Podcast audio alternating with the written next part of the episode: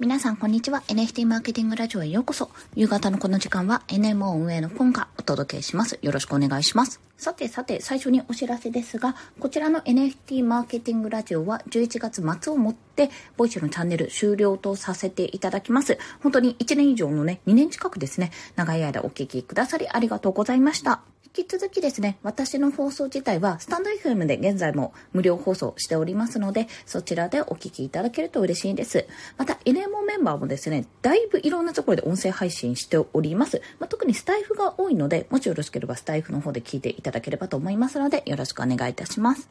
概要欄にスタンド FM のリンクを貼っておりますので、よろしければそちらから飛んでいただけると嬉しいです。ということで、本日のお話、一周回って足で稼ぐ時代なのかという話をしたいと思います。これはですね、本日フリーランスの学校の方で池平さんと周平さんによるね、2024年の副業は、まあ稼げる副業って何だろうって話をしていたんですよ。そこに私もリスナーとしてちょっと聞いていたんですけども、私自身もこの副業としてこれから仕事をしていくには、やっぱり私がフリーランスを始めた時より全然変わったなという印象があるんですね。というのは、ほんの2、3年前ぐらいでしたら、やっぱりランサーズとかクラウドワークスが主流だったんですよ。まあ、クラウドソーシングと呼ばれるところがね、やっぱ主流だったんですけども、ライティングとかもデザインとかも今って AI で置き換えることができるんですよね。現に私もかなり AI にチャット GPT ですけども、にそれこそね、スライドの資料の構成考えてもらったりとか、こういう風にしたいんだけど、どういう文章がいいかなとか考えて作ってもらったりして、まあ、あの、考えてくれている間って浮くので、手が空くので、その間自分は自分のやることをやるっていうような形でできちゃうんですよ。となると、今までクラウドワークスとかでやってた仕事が、まあ、大体 AI に置き換われてしまって、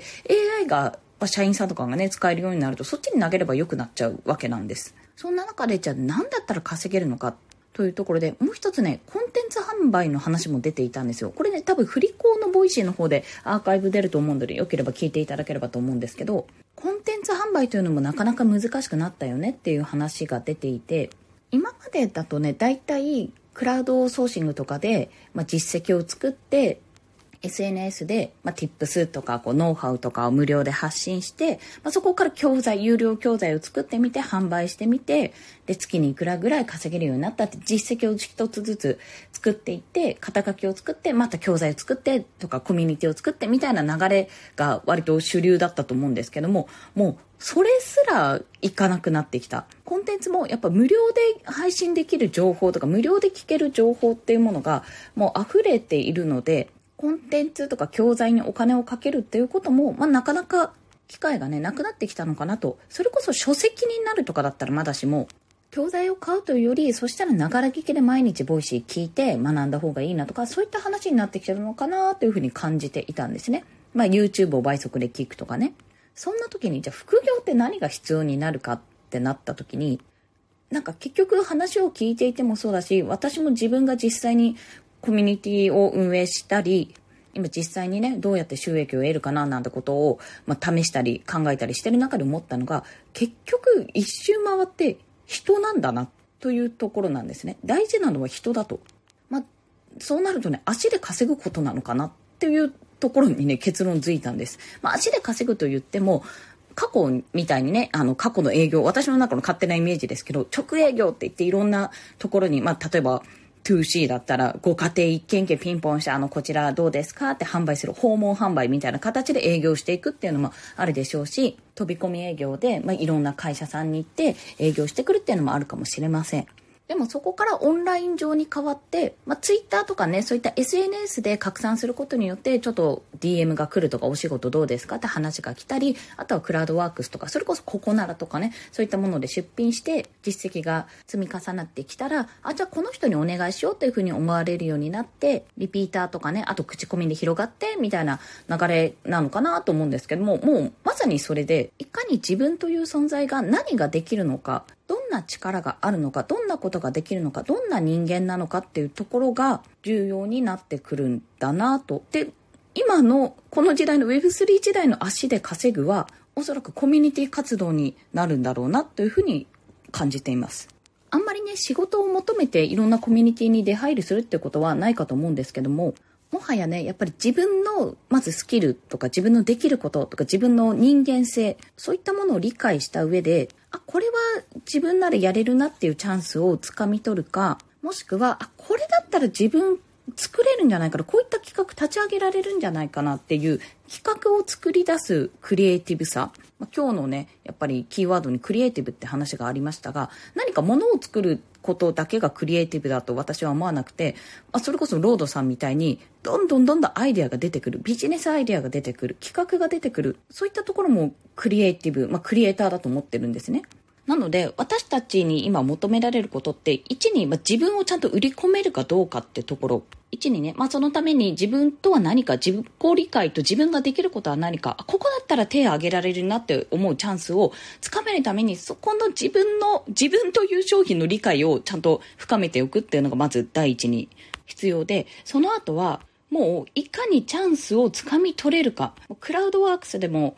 ランサーズでも、いいし、まあ、SNS 上でお仕事募集とか言うのに、はいはいはいって手を挙げるでもいいし、コミュニティでね、なんか困ってることありそうだなと思ったところには、こんなの作ってみました、どうですかっていうふうに出してみるのもいいし、仕事は溢れてるんですけども、それを見つけて物にする力っていうのが多分必要になってくるんだろうなって思ったんです。で、結局、あ、この人やってくれたよね。あ、この前これをやってくれた〇〇さんだよね。という認識からどんどん知っててもらえるようになるが一つ、知ってもらえて、なおかつ、あ、こんなこともできるんだって、より一層知ってもらえて、じゃあこの仕事をお願いしようとか、これ作れますかみたいな形になってくると。そして、なおかつ、やっぱり今後必要になってくるのは、仕事を作れる人間になるっていうところなんだろうなと、あの、聞きながら思っていました。もう、待ってるだけじゃダメだと、チャンスをつかむのはもちろんなんだけども、そこから、あ、じゃあこれをやるんで、こういう仕事を作りますねって提案できる人材が必要になってくるなと特にね、NFT とか、こういった業界においては、まだまだこれから広がっていくじゃないですか。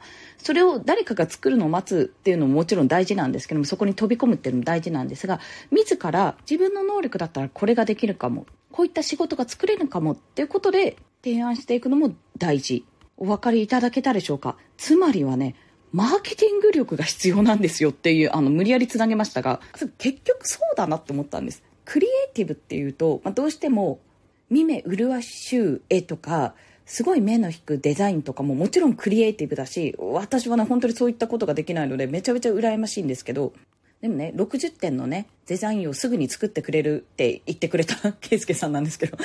でも、そんな私でももう100のデザインは作れないんですよ、正直。自分はゼロから作れないし。100のデザインは作れないけども、私はその分スピードもあるし、プラス喋れる。セミナー運営やるよっていうことを、まあ、付加価値としてつければ、じゃああなたの、あなたを講師にしてセミナーを作りましょうって言って、こっちで、ズームもやるし、PTX も作るし、サムネも作りますよってなると、1デザイン、60点のサムネしか作れないけど、それプラス、あ、この人に頼むとウェビナーやってくれるんだ、開催してくれるし、集客ができるんだっていう付加価値になるわけですね。そういう商品の作り方ができるというところなんです。一例ですけど、だから本当にこれでも一朝一夕じゃなくて、私未だに自分のことってよくわからないし、やっぱ客観的に見られない、見られてないところがすごく多いんですけど、あらゆるものを試してみて、人にも言われまくって、あ、そして迷いに迷いまくって、ようやくまず一つここがあるなってことが、ここの立ち位置が一つできたなっていうところに今ようやく立てたぐらいなので、常に挑戦とか行動とか必要になってくるけども、以前ね、無料